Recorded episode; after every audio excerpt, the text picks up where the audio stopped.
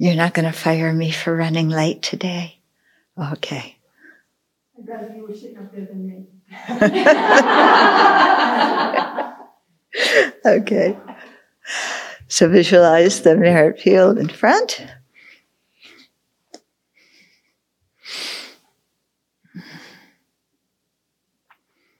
And ourselves surrounded by sentient beings.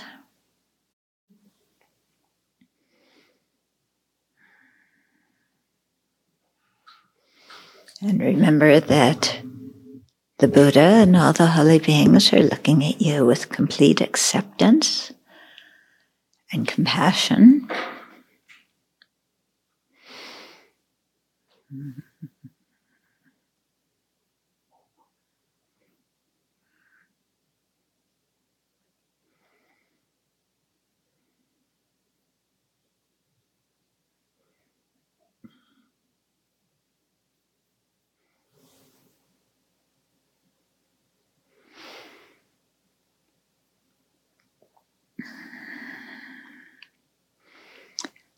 So let's generate our motivation.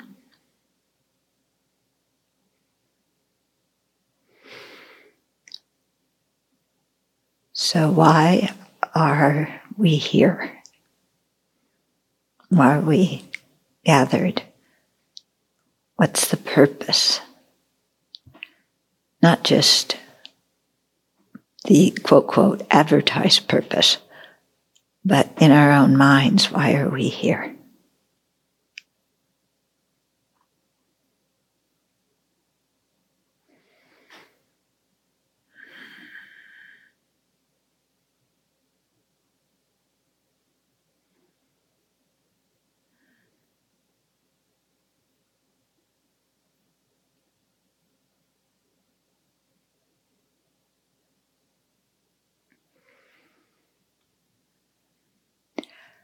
Our usual motivation for everything we do is to benefit ourselves, usually in this lifetime. But when we do a Dharma activity, we have to go beyond that kind of intention.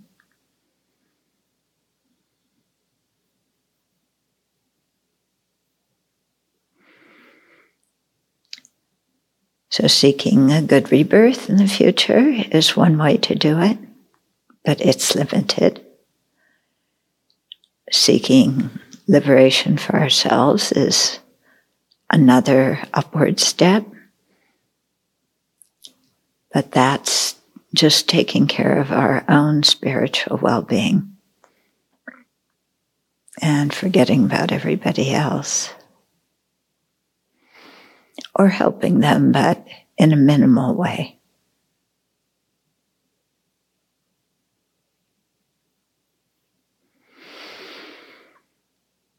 So, since we have a precious human life and the ability to develop our potential in quite a, an expanded way, we should have an expanded aim as well.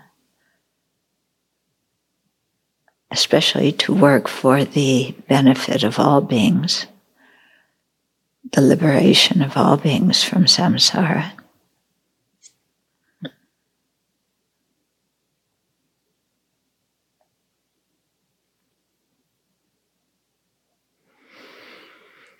And since that intention, that aspiration doesn't uh, come naturally in our minds, we have to remind ourselves of it again and again throughout the day.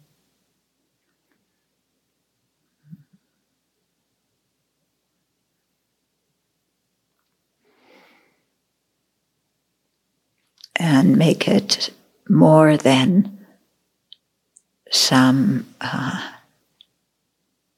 extravagant, exotic sounding aspiration but really start to create the steps, create the causes to make it a reality. So let's make that our intention for being here today.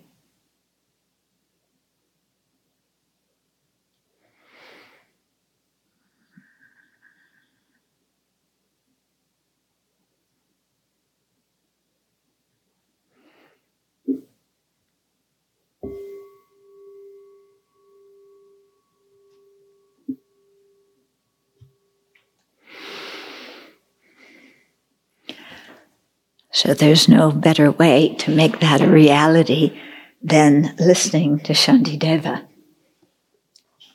Yeah, you're not going to find anything better. Uh, so we're quite fortunate to have come across this text. That When His Holiness uh, fled and went into exile, this was one of the texts he took with him. I understand why. okay. So, that question, you know, to uh, ask ourselves again and again, you know, why am I here? Why did I come to teachings? Is it just because it's 10 o'clock on Thursday and that's what I do? yeah. Or is there some other intention there? And, you know, do we need to cultivate another intention?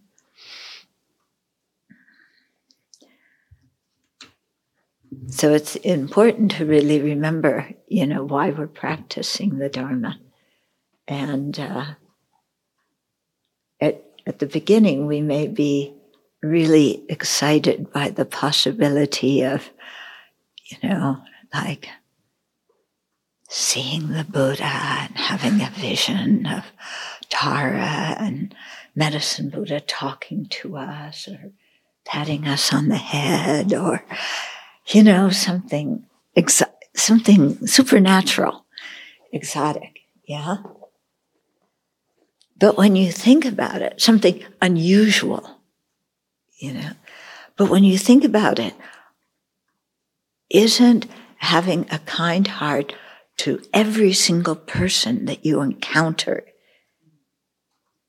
equally as unusual equally as spectacular. How many people have a kind heart or compassion towards everybody they encounter?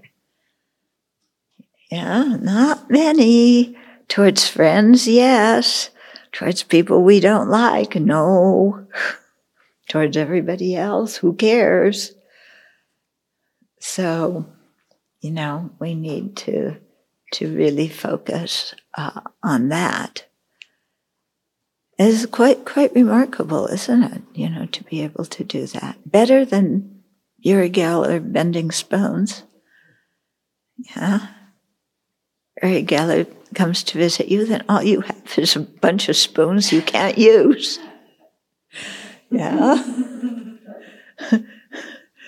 yeah, he was the guy some some years ago who, uh, you know, sit in one place and bend spoons in another place. So he got a lot of recognition, but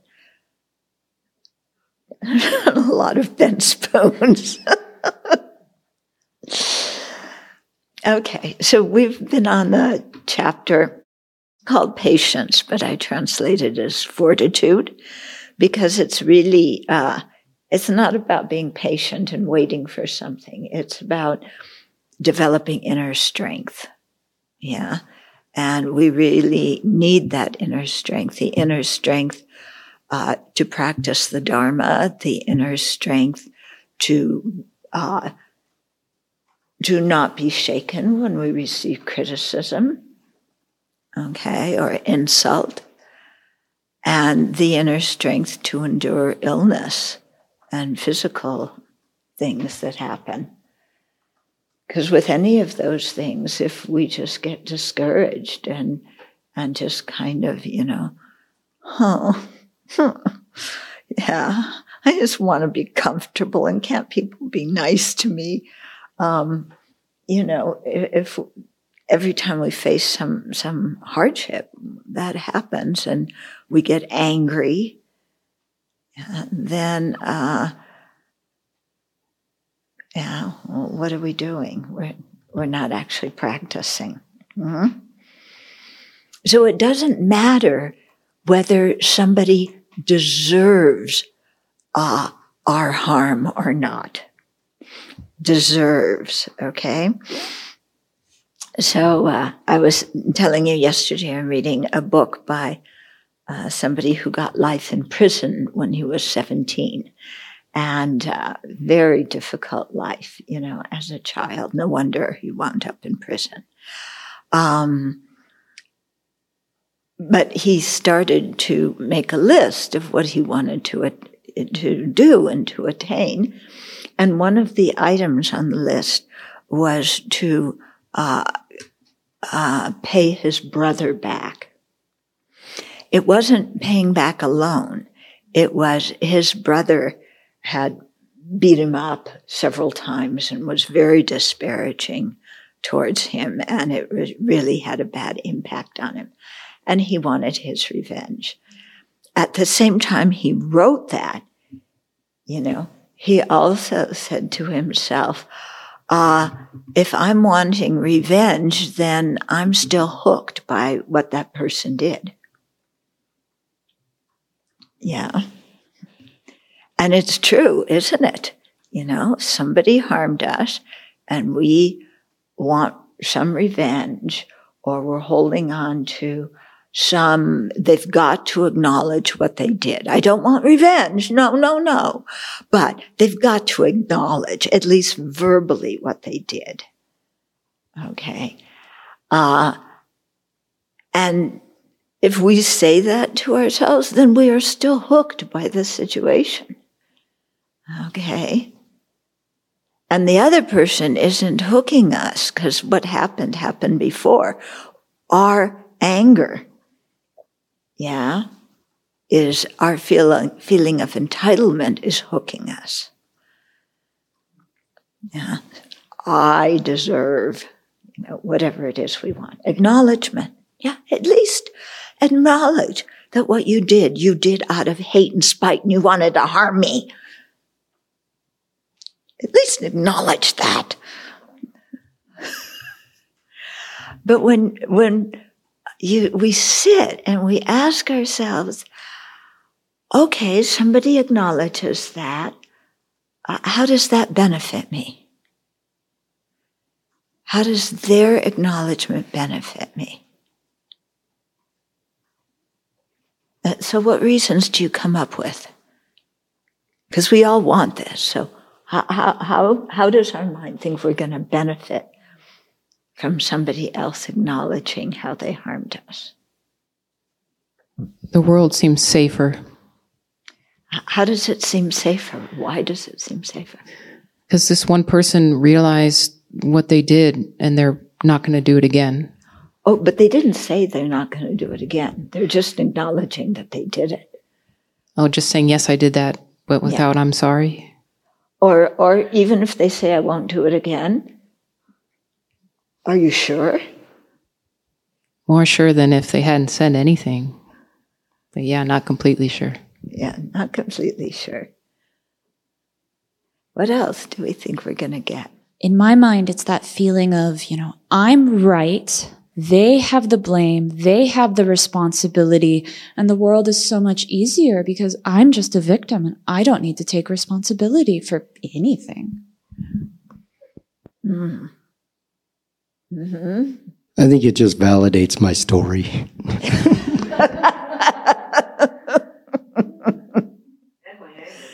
yeah, that's it. It validates our story and our anger. Uh, I'm right, and my anger's right, and my anger's my friend.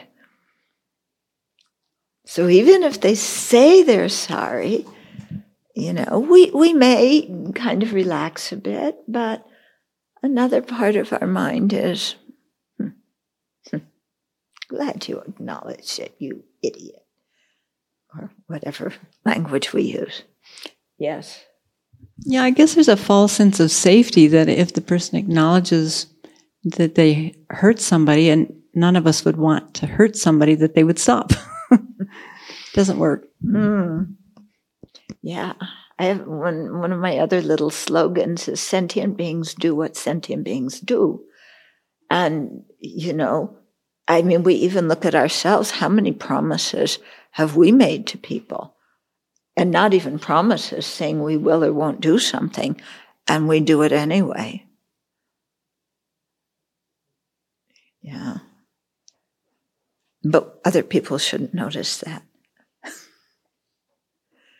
yeah, it's quite interesting, you know, when when we sit there, I want this from that person, to really ask ourselves, what will it do for me? How is it going to benefit me? Yeah. So I really like this one. Yeah, it just validates my story and my anger. And yeah, I'm right.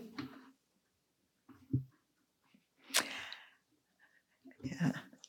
So, uh, also in, in, this book, you know, when the, this, uh, his name's Chris Wilson, you know, so he, he got life imprisonment at age 17 uh, he's 19 now in the book. He did get his GED in college. That was a step forward.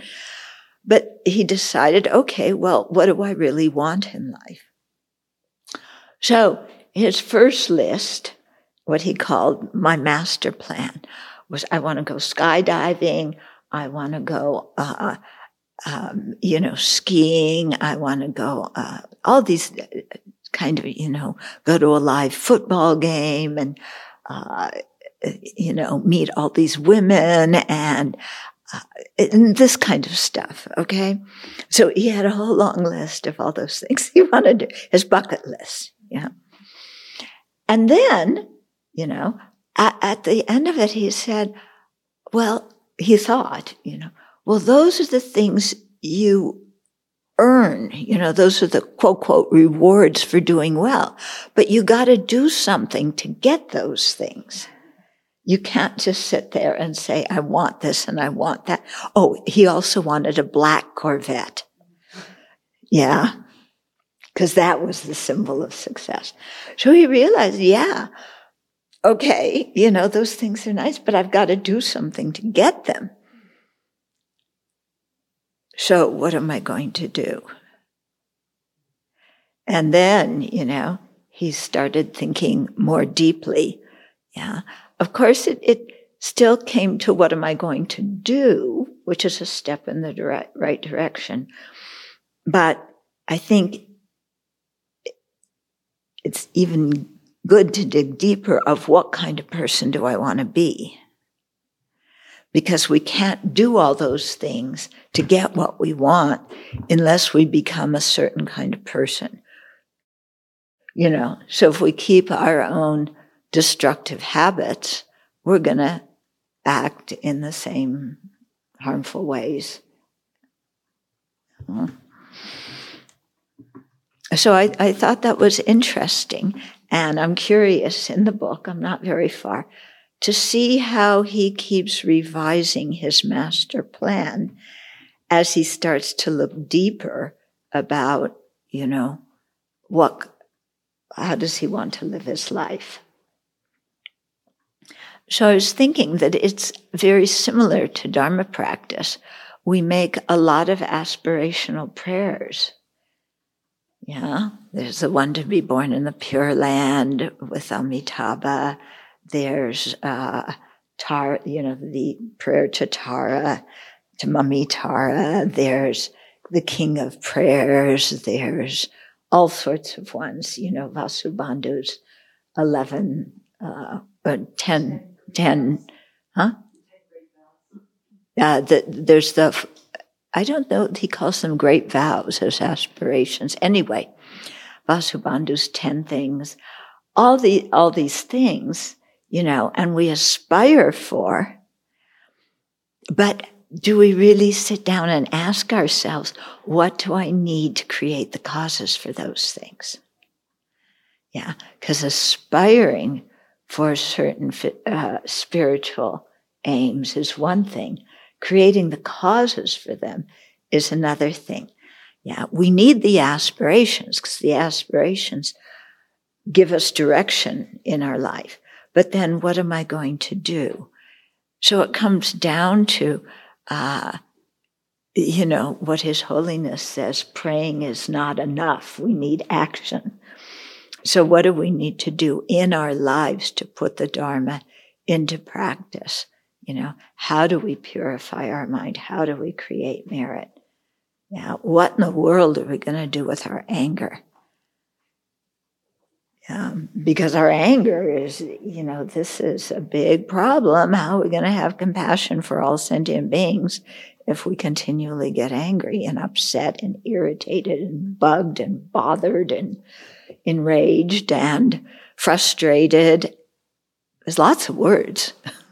yeah, with anger. So it's something to look at. What are we going to do? About even if they apologized, how will that benefit us? So a lot of um, like African Americans are wanting the government to acknowledge slavery formally, mm-hmm. and then hopefully to apologize. Mm-hmm. Um, in that case, should they just drop their request because it seems to be a step towards reconciliation? Yeah, there's in in something social like that where it isn't a personal thing, one on one. You know, uh, it is a step towards reconciliation because that's how all of society functions. With you've been done wrong you somebody apologizes that opens the door for reconciliation. But when we're talking about ourselves as dharma practitioners not as ordinary people who uh, that that just want this recognition you know um, but as Dharma practitioners, to ask ourselves, how does this benefit my Dharma practice? How does this get me closer to my spiritual goals? Okay. So somebody harmed me. Yeah. Does their acknowledging their harm or even say that they're sorry they did it and they won't do it again does that alleviate our anger? Does that do give, you know, do something to increase our merit or purify our mind or give us long life to practice more? Or is that more something that in a worldly way of, of thinking um, and in a societal way of thinking, um, you know, would work. Okay. Because some things that would work for a group of people in a worldly context, you would not apply to a Dharma practitioner. Okay.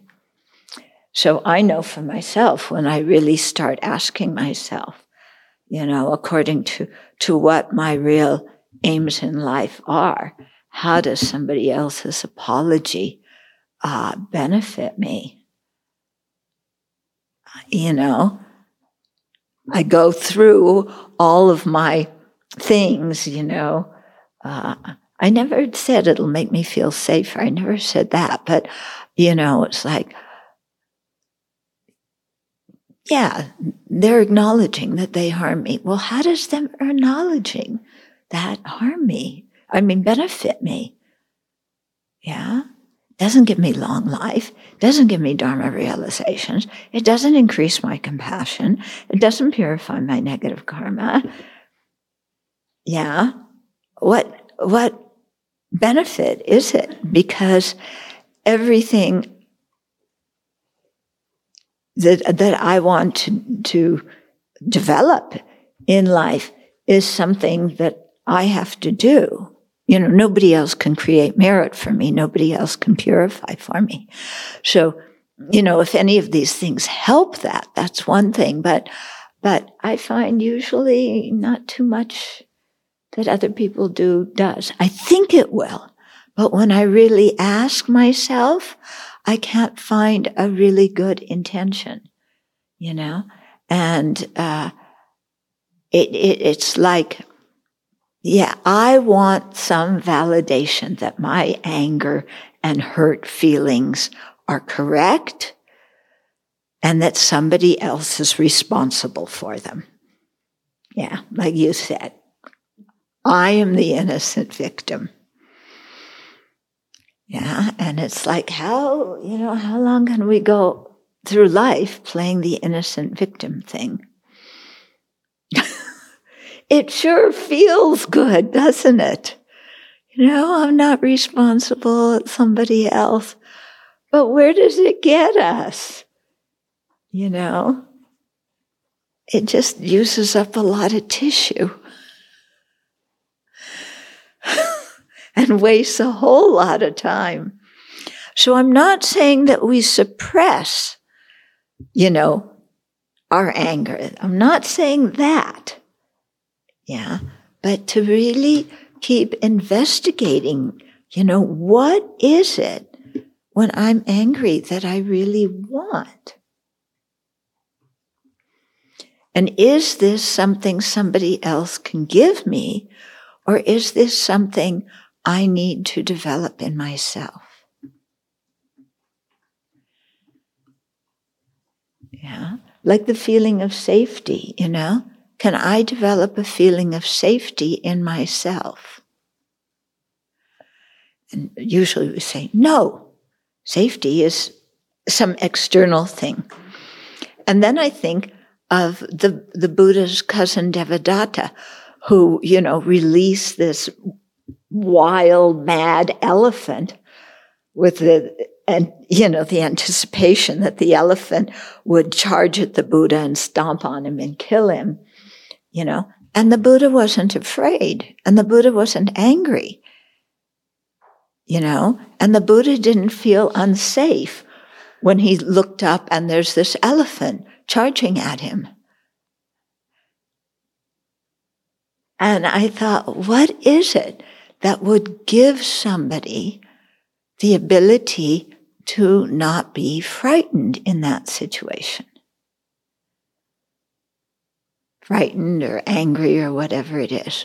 What, what is the realization that would give someone that ability? What do you think?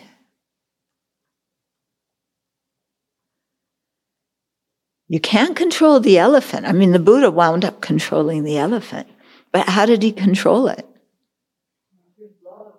Yeah, by having love and compassion for the elephant. Look at the power of compassion and love to make you feel safe. What about the realization of emptiness? That there's no self there to be trampled, no inherently existent concrete self there to be trampled. And even if the Buddha did trample you and you die, even if the elephant did trample you, even if the elephant did trample you and you died, what would enable you to die without uh, panic, upset, fear, Yeah, isn't that the realization of emptiness? Yeah.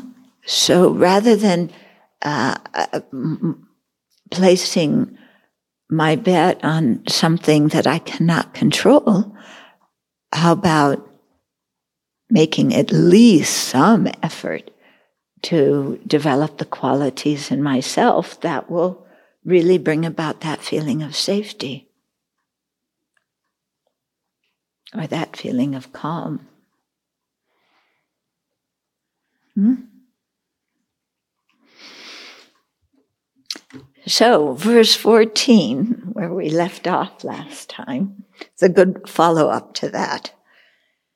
Shantideva says, There is nothing whatsoever that is not made easier through acquaintance. So, through becoming acquainted with small harms, I should learn to patiently accept greater harms. Okay? So, you know, the more we can just accept and uh, not, you know, crumble in front of small harms, then we're getting acquainted with that.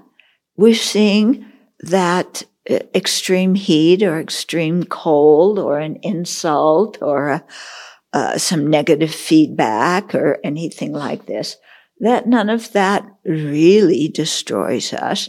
It, it only becomes something important to us because of our self-centered mind. Yeah. And so you just say, actually, if I look at the situation itself, it's not so bad. It's my mind that makes it something awful. Yeah. Did any of you read what, what Sherry wrote that I posted on the website about how she's dealing with her illness? You need to read that.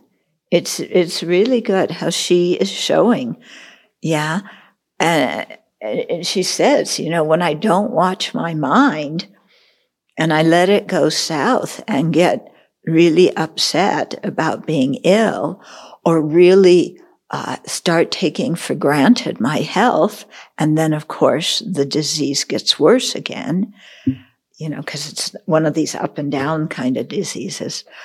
Um, you know, said, then I, I, I increase my own misery. Yeah. So even with physical pain, yeah, there's the physical pain, but so much of our our suffering from physical pain isn't physical suffering, it's mental suffering.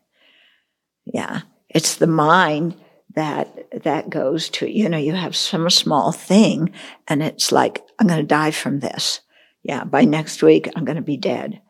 Or, you know, this is going to be serious and I have to go to the hospital and I have to pay a lot of money and it's really going to hurt and it's going to inconvenience everybody and I'm a burden and I don't deserve it anyway, but they should help me anyway. And your mind starts spinning out. Yeah. So there's the physical pain and then there's the mind spinning. Yeah.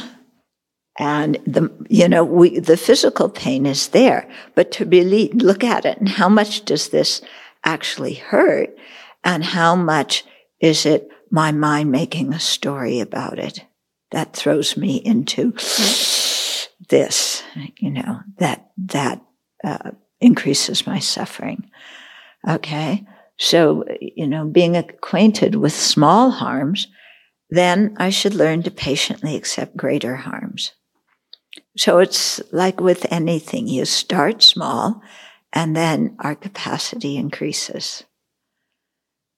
Yeah. So start small. Figure out yeah, when something happens, can I endure this without flipping out? You know, whether it's a, uh, somebody looking at you in a certain way that you don't like, you know, why are they looking at me like that? or if it's, you know, your little toe hurting or something. So I'm not saying ignore stuff and don't go to the doctor. I'm saying look at, at the mind that's spinning out. That creates more suffering.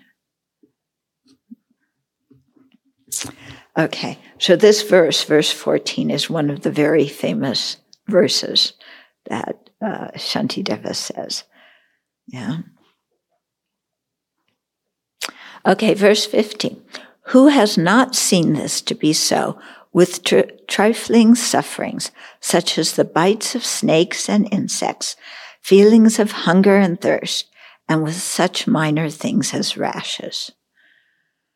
Okay, so we've all felt hungry, right? Can, can you remember times where you just had the feeling of hunger and then you just acknowledged it and that was it? and times when you had the feeling of hunger and your mind said, Oh my God, I've got to eat something. I'm so hungry. This is really painful. Yeah.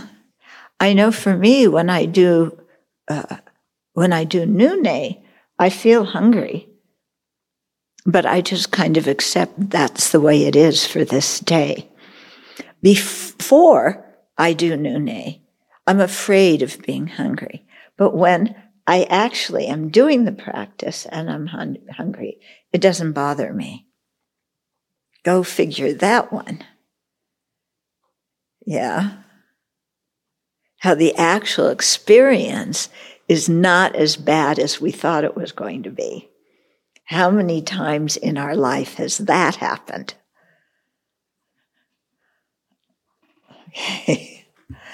yeah. So the bites of snakes, I, I, guess he's talking about like our garter snakes. He's not talking about pythons and things like that.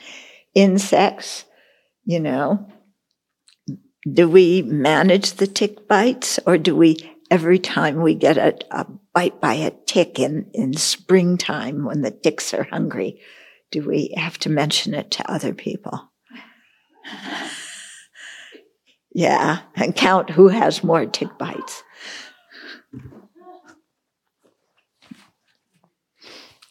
Yeah, you know how springtime is? Yeah, we're all like that. Yeah, and half the time there's no tick there. Have, you found that too? I mean, I'm sure I feel something crawling there.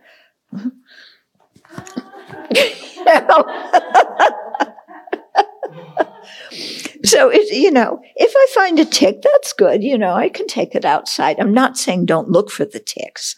Yeah. But how much do we make a big deal about the ticks in the springtime? Yeah. And how much do we look forward to mid June when we don't have to think about the ticks anymore? Until you get one or two late bloomers. okay, so feelings of hunger and thirst, minor things such as rashes, you know, all the, the different things that, that disturb our mind. Uh-huh. So it's true, you know, if we get used to those, then it, it doesn't hurt so much. 16. I should not be impatient with heat and cold, wind and rain, sickness, bondage, and beatings. Wait a minute. Okay, heat and cold, yeah, as long as it's moderate heat and cold. Bondage and beatings, yeah. But if you think about it, okay, I should not lack fortitude with heat and cold. Yeah. Can we endure a little bit of heat and a little bit of cold? Yeah.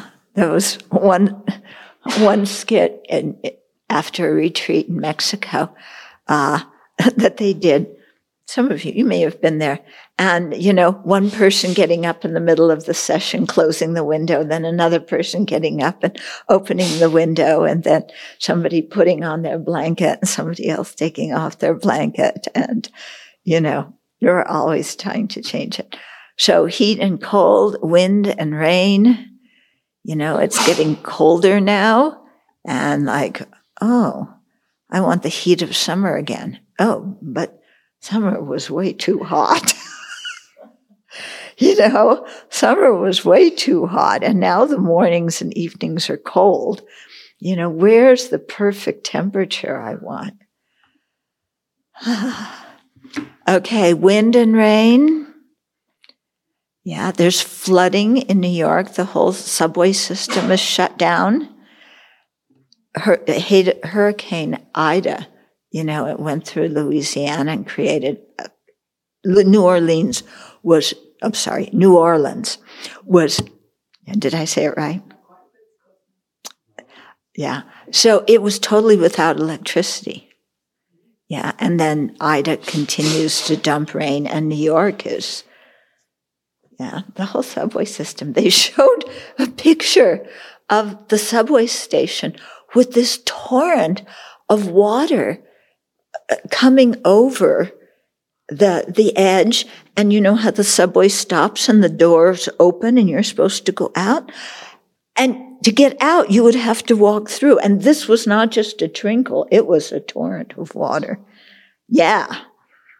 So yeah maybe somebody will believe in climate change now. I don't know. So uh you know, wind and rain, sickness. Okay, a cold I can endure, but anything, well, I can't really endure a cold. You know, I want my hot ginger and honey. I want to stay in bed and sleep. Yeah. And I, and you know, I should, otherwise I'm going to spread the whole cold throughout the whole abbey. So please, you know, rest and stay in your room. But then when you're getting better and you're no longer contagious, that's time to come out. Yeah. Okay. Bondage and beatings. Yeah, we hear many people experiencing bondage and beatings, and the Tibetans under the Chinese occupation, you know, did and do. And how can we make our own minds strong to endure that kind of thing? Yeah. Okay, so to do that, we have to start by enduring the small, the small things. Okay. For if I am, in other words, if I am disturbed by all these things, the harm they cause me will increase. So I think of that one monk who said to His Holiness his greatest fear when he was being tortured was that he would lose compassion for the guards. Yeah. So if you have a mind like that, the amount of suffering you experience from the bondage and the beatings is going to be much less than if, you know, your, your self grasping is really powerful. And then, you know, it's just like it, it becomes too much. Yeah. And I think in today's world, because we are so much more comfortable in many ways than people were in the past, that it is harder for us to endure things that people in the past easily endured because it was known as that's just the way it is, you know? So you may not like it, may not feel good, but that's the way it is. We're all in the same boat. We won't make a big deal about it. But now we're so much, so comfort oriented that when we're the least bit uncomfortable, it becomes much, much bigger deal. Okay, verse 17. Some, when they see their own blood, become especially brave and steady. But some, when they see the blood of others, faint and fall unconscious. Okay, so Shantideva likes the war images. Okay, that not, may not work for all of us. You can make up an image that, that works for you. But the meaning of this image is, I think, quite powerful. So some people, they're fighting in the war. Yeah they get injured by the quote, quote, enemy. They get injured and seeing their own blood makes them more determined to fight. You know, they, they aren't uh, inhibited from doing their task at hand uh, because they see their own blood. In fact, it makes them more, makes them stronger to fight the enemy. Okay. Then other people they're fine. They aren't injured, but they see somebody else bleeding and they faint. Okay? So, two opposite things, yeah. One person, their own injury, it makes them stronger in what they're doing. The other person, even seeing they're okay, but seeing somebody else is having a problem, then they fall apart.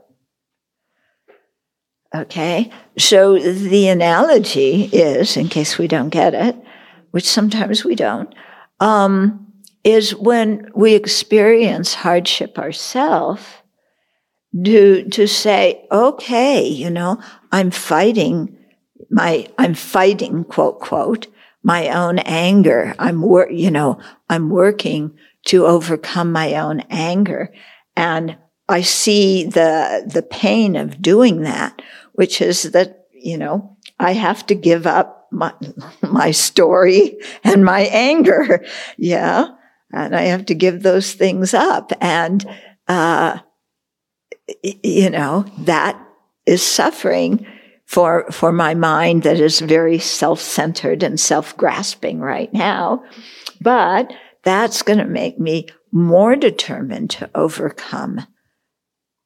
Yeah uh, my sensitivity to insults and feedback and small harms. Yeah, so you use that to make you stronger. Yeah. Whereas uh, other people, they're okay, but their friend gets criticized. Yeah. Or somebody else, even a stranger gets criticized and they get really upset about it. Okay.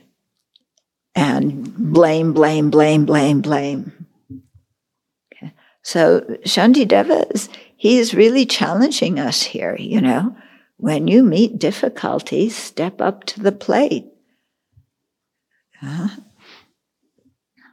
somebody wrote me an email, my sister actually, and she said, I don't envy Joe Biden right now. yeah. I mean, the number of crises going on in the country at one time are amazing. Plus, all these people are just blaming him. You know, it's like, I don't get it. Situations are complex. There's so many factors, but people want to find one person to put it all on as if that person were the only sole cause of, you know, what happened in Afghanistan. And as if, you know, people thought, how did they envision uh, a withdrawal going anyway?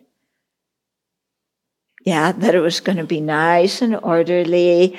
Everybody lined up at the taxi stand. The taxis came regularly, took you to the airport. There was no line. They looked at your papers and your papers, of course, were good. They let you in. You got on the plane and bye bye.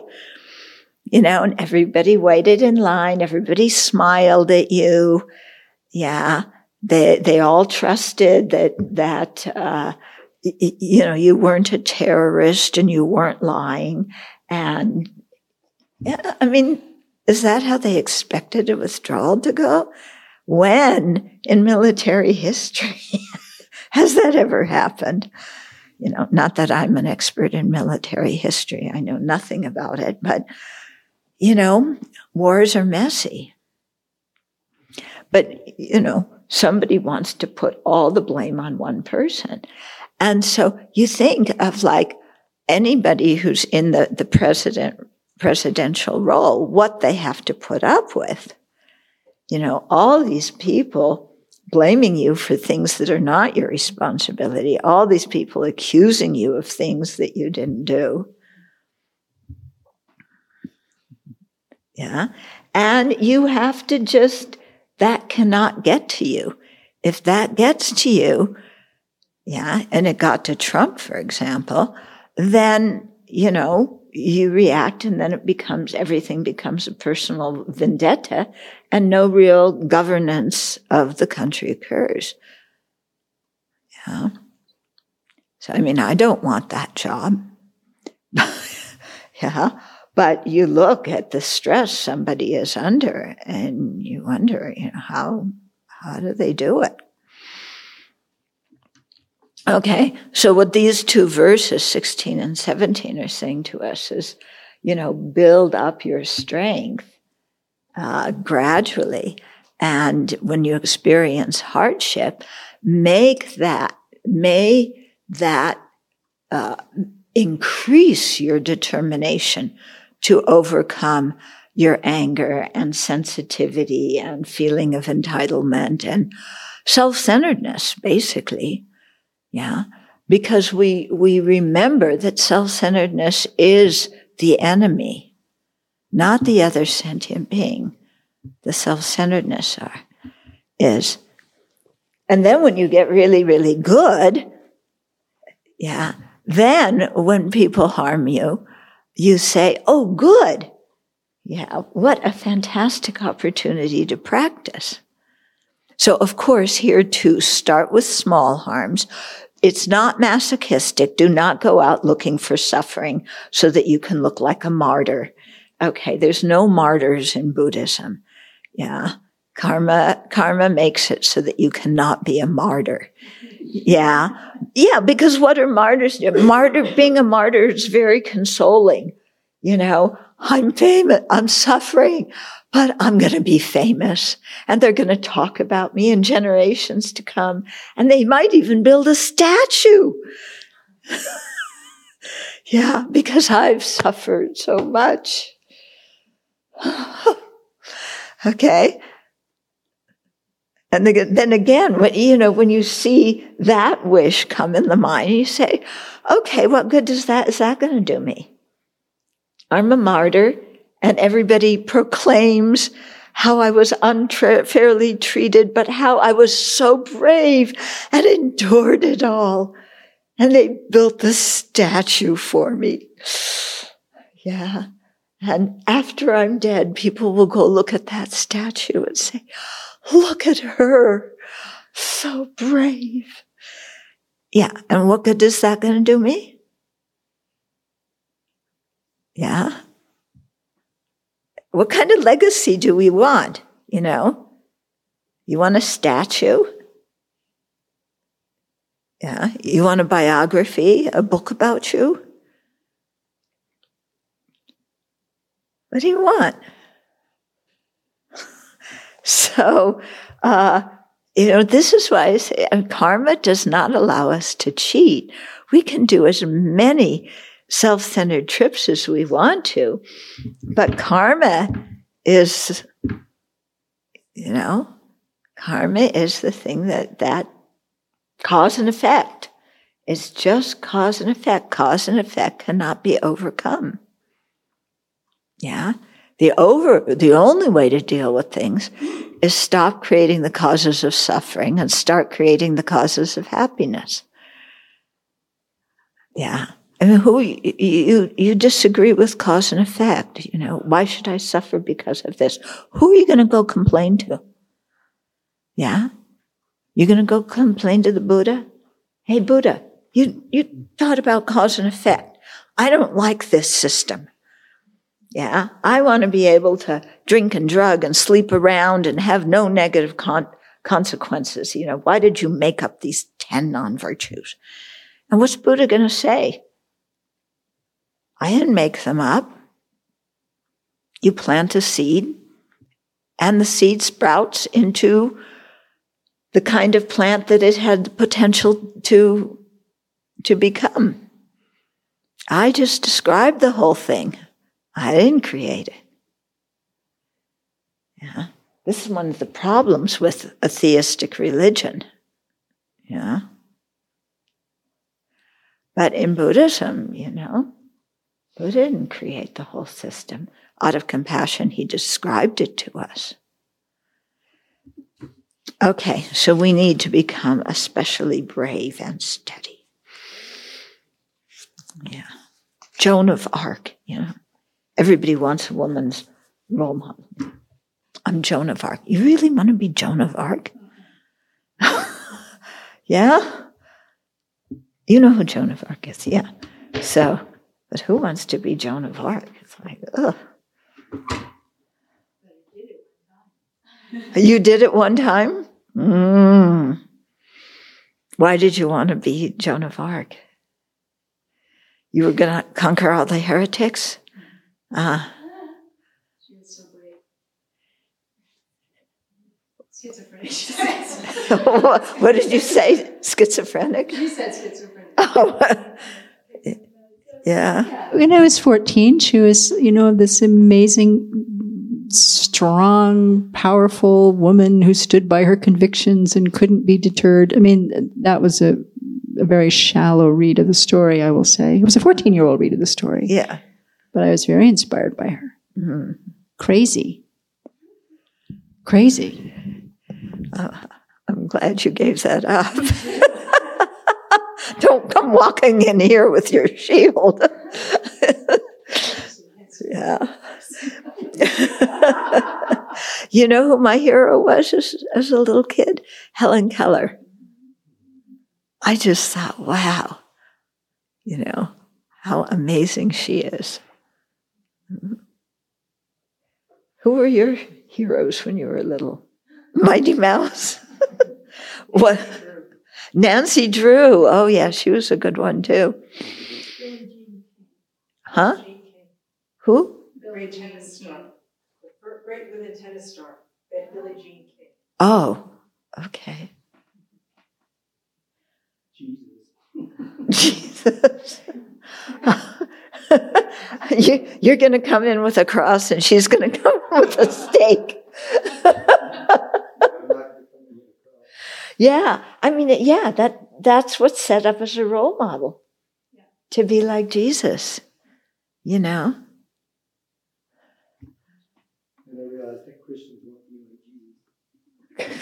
yeah. So it, it's interesting. It tells us something about our our conditioning as kids. You know how we thought. Yeah. Who did you admire? Atticus Finch, and then To Kill a Mockingbird. Yeah. He really changed my idea of what a hero was. He was a dead shot who never killed and he gave his life to stand up for uh, Tom Robinson. So yeah. I was so touched by that book. yeah. yeah. okay. Verse 18. These reactions come from the mind being either steady or timid.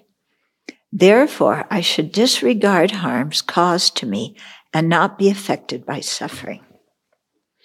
So when we first read this, it sounds like Shantideva is, you know, uh, being the, you know, I'm going to uh, disregard all harms. I'm going to not, I'm going to be Joan of Arc. I'm going to be Jesus, you know, and like nothing's going to conquer me. And, and then we look at that and we say, yeah, really? I'm going to try and do that. That's too much for me. Or if I did it, I would only be stuffing my pain. I wouldn't be really dealing with it. Yeah. So the, why does he speak like this? It's to uh, help us to imagine being able to endure these kinds of things. Okay. Because we can't do anything that we can't imagine doing. So Shantideva says it to help us, you know, well, yeah, okay, I want to be like that. And then you have that aspiration and you think, you imagine yourself doing it. And then you go back to what do I do to create the causes to be able to do it? Okay. And one of the causes is dealing with whatever emotion is coming up. It's not stuffing it. Okay. So it, it means we really have to, uh, to look at the trips our mind is going on. Okay, so depending if the mind is steady or timid. Yeah. And, uh, you know, one thing that uh, when you, after a while, you can begin to see patterns in what gets you upset and I find that one of the things that gets me upset is that I wasn't expecting this thing to happen at the time it happened, whatever it is. So it isn't even the severity of what happened. It's the fact that I didn't have it in my, in my calendar for what was going to happen today. and it came out of the blue and like, ooh, now I need to readjust to see things in a very different way. Okay. So, uh, so then, okay, if you know that's something that really gets to you when things happen that you weren't expecting, then you know to, to try and every morning when you wake up, remind yourself things may happen today that I didn't expect and I'll just pivot and adjust to it. Yeah. Because if you think about it, almost every day things happen that we didn't expect to happen that day. Almost every day that's true. Okay. So again, as we start with the small things, we, you know, and we see that we already know how to pivot on many things and accept them that you know, when they came out of the blue. And then, you know, when something new that's upping the ante a bit comes out of the blue, instead of our first reaction being a freak out, it's like, okay, this happened. But how, you know, how do, what kind of mind do I need to have right now that's in accord with the Dharma to handle this in a skillful and kind way and wise way? Yeah. What do I need to have in my mind to deal with this? And then, you know, if you've practiced beforehand, then it's like, okay, I know. And you call up those qualities to deal with the situation. Mm-hmm. Therefore, I should disregard harms caused to me and not be affected by suffering. And, you know, when things happen to me and I go, I, I think of my teachers and what they encounter every day. Yeah. People usually think, oh, it must be so nice to be a Dharma teacher. You get to sit in front and people give you apples and oranges and they say nice things about you, at least to your face. And uh, who knows what they say behind your back. And they, you know, like, oh, it must be so nice. And then, you know, you watch, you watch, or at least I watch sometimes what my teachers went through, you know, and how, how they went out of their way to do things for people. And then those people completely, you know, did who knows what, or what they gave up. Yeah my, you know, when I think of, of Zopa Rinpoche and Lama Yeshe, my first two teachers, you know, what they gave up to come to the West to teach. Yeah. Because they could have been in India, you know, with people who spoke their own language, who knew how to treat lamas. Yeah. Life wasn't great at that time in India, but it you know, they were, you'd be with your own people and, you know, you would receive offerings and it would be nice. And instead, you know, they came to the West with these nutty people as disciples. Yeah. Or not even as disciples. I mean, we walked into the first, the first Dharma teaching you know, I mean, this was the hippie era and what people looked like, you know. And you had your, well, the guys had their dreadlocks or their hair, long hair, and, you know, unshaven and dirty clothes and patched jeans and, you know, and, and turbans. I mean, when you, when they, when people went, when people went to India, people got really, you know, everybody dressed really differently, you know. I, yeah, me too. So anyway, yeah.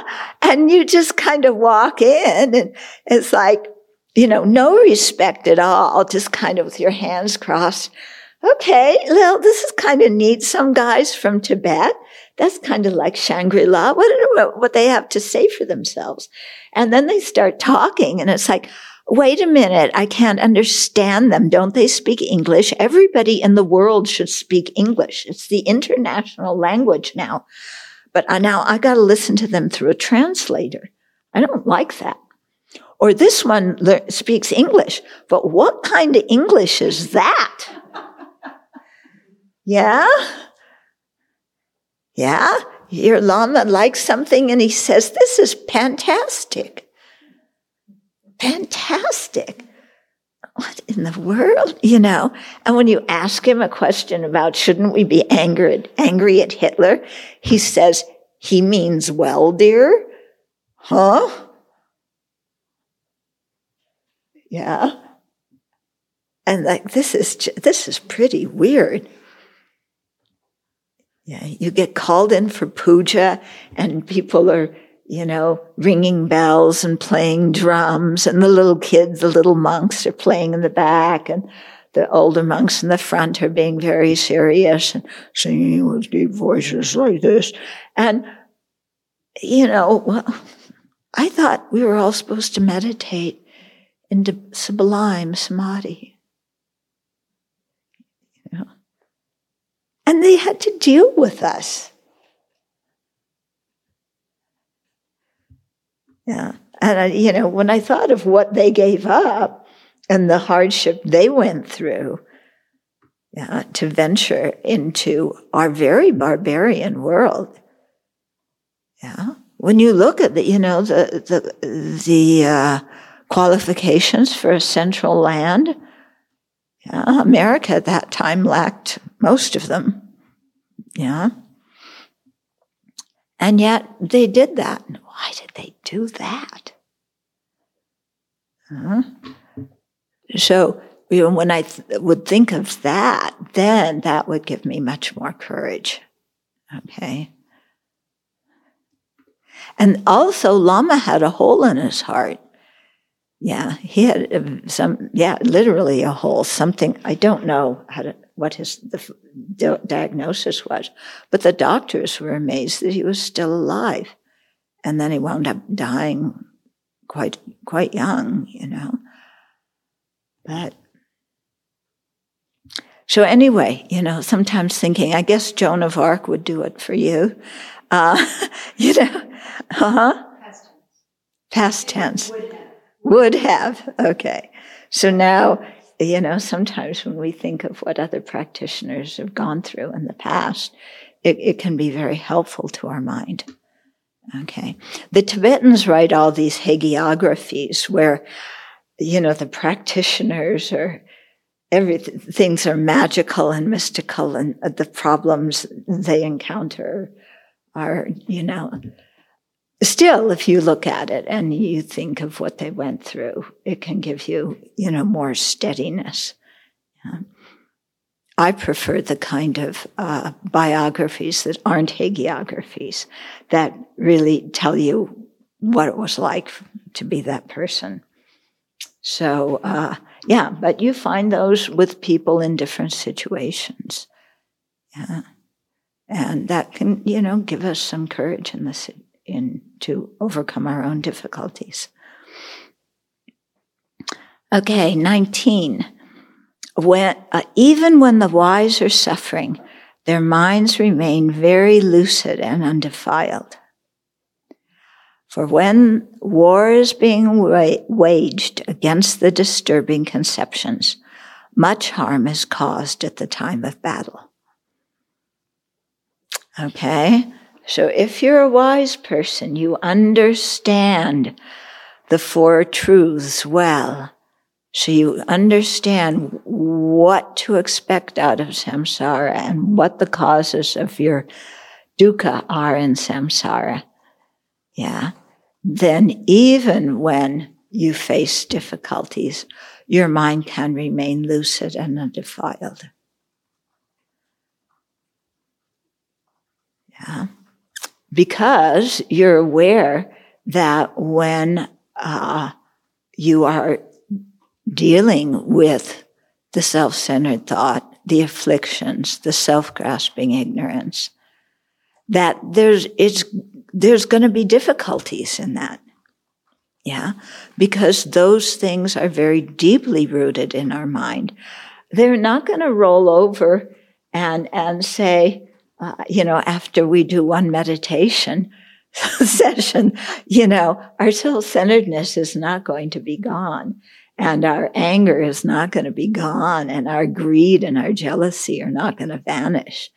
So you know when when you're aware of that and that it's going to take work and and and time but you have you you're very clear about the direction you're going you know and you know that's what you really want to do and you also know that in samsara there's nothing else to do except get reborn again and again and you're done with that okay so you know, if, if you have that understanding, then it gives your mind some lucidity and, uh, you know, you're able to see things clearly. The mind's undefiled. It was like, okay, this is samsara. This is what's going to happen.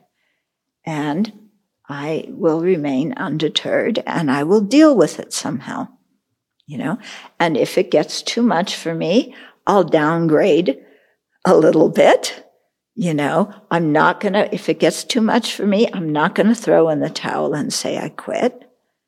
I'll just downgrade a little bit and deal with as much as I can and learn from it and re, you know build my confidence and determination. Okay? So therefore i should disregard harms caused to me and not be affected by suffering. Mm-hmm. so i used to hate when uh, i was little and i was unhappy about something when my parents said, other children have it much worse. You know, I don't know if your parents said that to you. It's like, what do you complain? What are you crying about? Other kids don't even have what you have. Yeah. So stop crying. I hated that. You know, it's like, but you're not recognizing my pain you know, and my pain is my pain and I feel it and it needs to be recognized because I'm so unhappy. I just had a birthday party and it's going to be one whole year until it's my birthday again. And I am so miserable.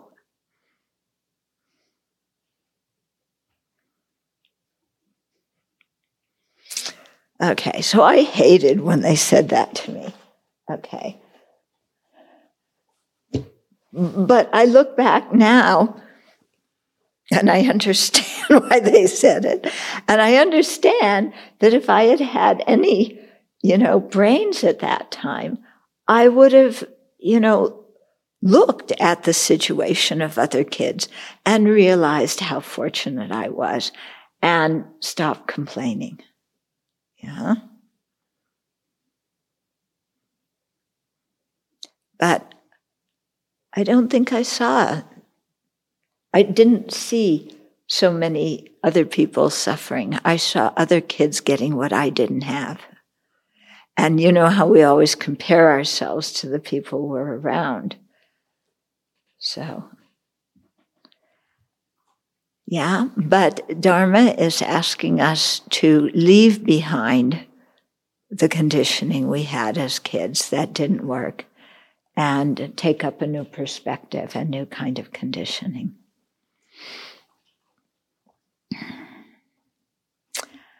Okay, questions, comments? From that last bit, you said a few of us watched the um, documentary yesterday that you recommended about the, yeah. what's it called? The neutral ground. The neutral ground, yeah. Where I, I think he just did a brilliant job of painting the whole, the whole scene, right? And realizing, mm-hmm. and so, so for people who didn't watch it, it's it's a documentary where um, a young man is trying to understand what is the angst around taking down these monuments to the Confederacy in the city of New Orleans, which is 68% African American. Like, some people were testifying, this is a no brainer. Why are we even having this conversation? And so he does a lot of historical, you know, he talks to people, looks at the historical research and so forth. And, and the, um, you know, the, um, I did not know this. Now, I grew up with this story. I believed this story. My mother believed this story. Of the lost cause. Of the lost cause. Her mother believed that story. It was taught, it was handed down, it was glorified, it was no matter what, you could even look at the racial situation and say, I do not believe this, I do not support it, I'm totally for civil rights and blah, blah, blah, blah, blah, but still hold this other story that I learned yesterday or when I saw the video before, that this was a concocted story by the daughters of the Confederacy that this is the way we will describe our history. This is the way we will describe the pain. And I do know family stories of the pain, of the loss of all these people being killed and our whole land that we lived on being devastated and destroyed for a long time, right? So there's all this stuff that's a part of it. Mm-hmm. And to just come to realize that every bit of it is a lie every bit of it is a lie for mm-hmm. 170 years or something like that. That the people you love told you, and you believed them. And they learned it from the people they loved and they believed them and so forth and so forth and so forth. So even, you know, just, just my own Dharma experience all these years has been to uncover not only to put down the perspectives that we make and that we create as a child, but you don't even know you have them. Yeah. That it's the, the, the Dharma awareness that, um, helps us keep going deeper and deeper and deeper. That some, some little belief that you adopted at the age of who even knows what is the lens through which you're viewing the whole world. Yeah. And you don't even know it. So that, just what you said about the Dharma is asking us to mm-hmm. leave behind the conditioning we had and take up a new perspective. The value of long term practice is being able to just go layer upon layer upon layer upon yeah. layer upon layer. Yeah. Yeah. And and seeing how the afflictions the role, I mean, parallel, the role the afflictions play and the acquired um, acquired afflictions that yeah. come with that. Yeah. The wrong views, etc. Yeah. Well said. Thank you. I had a, a, similar response. I didn't grow up in the South, so I didn't learn that. But uh, I learned American history in school.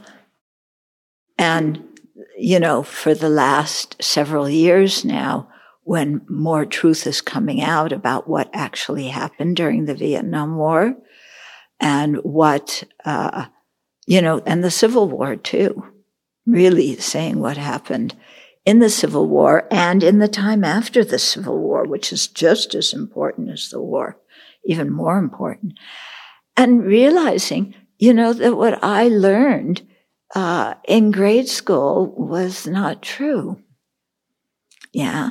And that I, things I was taught that were standardized things in the textbooks that we all read uh, you know, were not true at all. It was, you know, rewritten history. And so, uh, you know, I found myself in, in some way, I mean, being really upset about I've been lied to for a long time. And, you know, there's no person I can point to. Mm-hmm. Yeah. But it's the way people dealt with things they didn't want to look at. and then saying, okay, are the things I don't want to look at, look at that I make up a story about? You know, maybe they're not as bad as that, and maybe I'm not lying to the whole country, but I am uh, exiting left. Yeah, and making up something that's not true. I think on the personal level, that is a huge challenge of chapter six to recognize the lies I've been telling myself. Um, based on sometimes external conditioning or, you know, like it's taken me a long time to recognize one of the people I've held as, as an enemy figure is my own mother, right? And all the guilt and shame that comes with recognizing that, asking myself, what did I expect of a parent? and yeah. you know from TV or I look at my friends' parents and all that kind of stuff. Um, but to yeah. recognize, oh, I am really making this person an enemy, and it wasted a good couple of decades. and then to recognize they have never intended to harm me. Of course not. This mm-hmm. is my mm-hmm. mother. It's like, yeah. yeah. But that was a big story that drove a good chunk of my life. Yeah. And I think that's true for many people. Yeah. Yeah. Who's the first person to blame? Our parents. Yeah. And then to realize, hey, what did I expect out of them? Perfection. Not to be sentient beings. Leave it to Beaver. Yeah. yeah. Yeah, so we have to go back and revisit all this stuff. And then we find out that it's us who have to apologize to the people we wanted to apologize to us. Venerable, can I add though that that just even that piece of the story to to to have some humility around the power of conditioning. Oh yeah, that, you know that that we think we're in charge. We think we know what I do. Think I'm in charge. I know what's going on. I can analyze this. I can figure this out. That is just a crock. It's not true. Yeah. And that conditioning just comes in without even consciousness, and that's part of the problem. Yeah. Mm-hmm. What I especially appreciate about um, the way you're bringing across Shantideva's teachings is that you're sharing with us things that have worked in your practice, like which questions to ask. Mm. Sometimes it's very obscure which questions to ask, or even to ask a question. Um, like the one you posed today, like what are you really wanting when you want some to, someone to acknowledge that they've hurt you? That's so helpful. Thank you. Yeah. Okay, let's dedicate.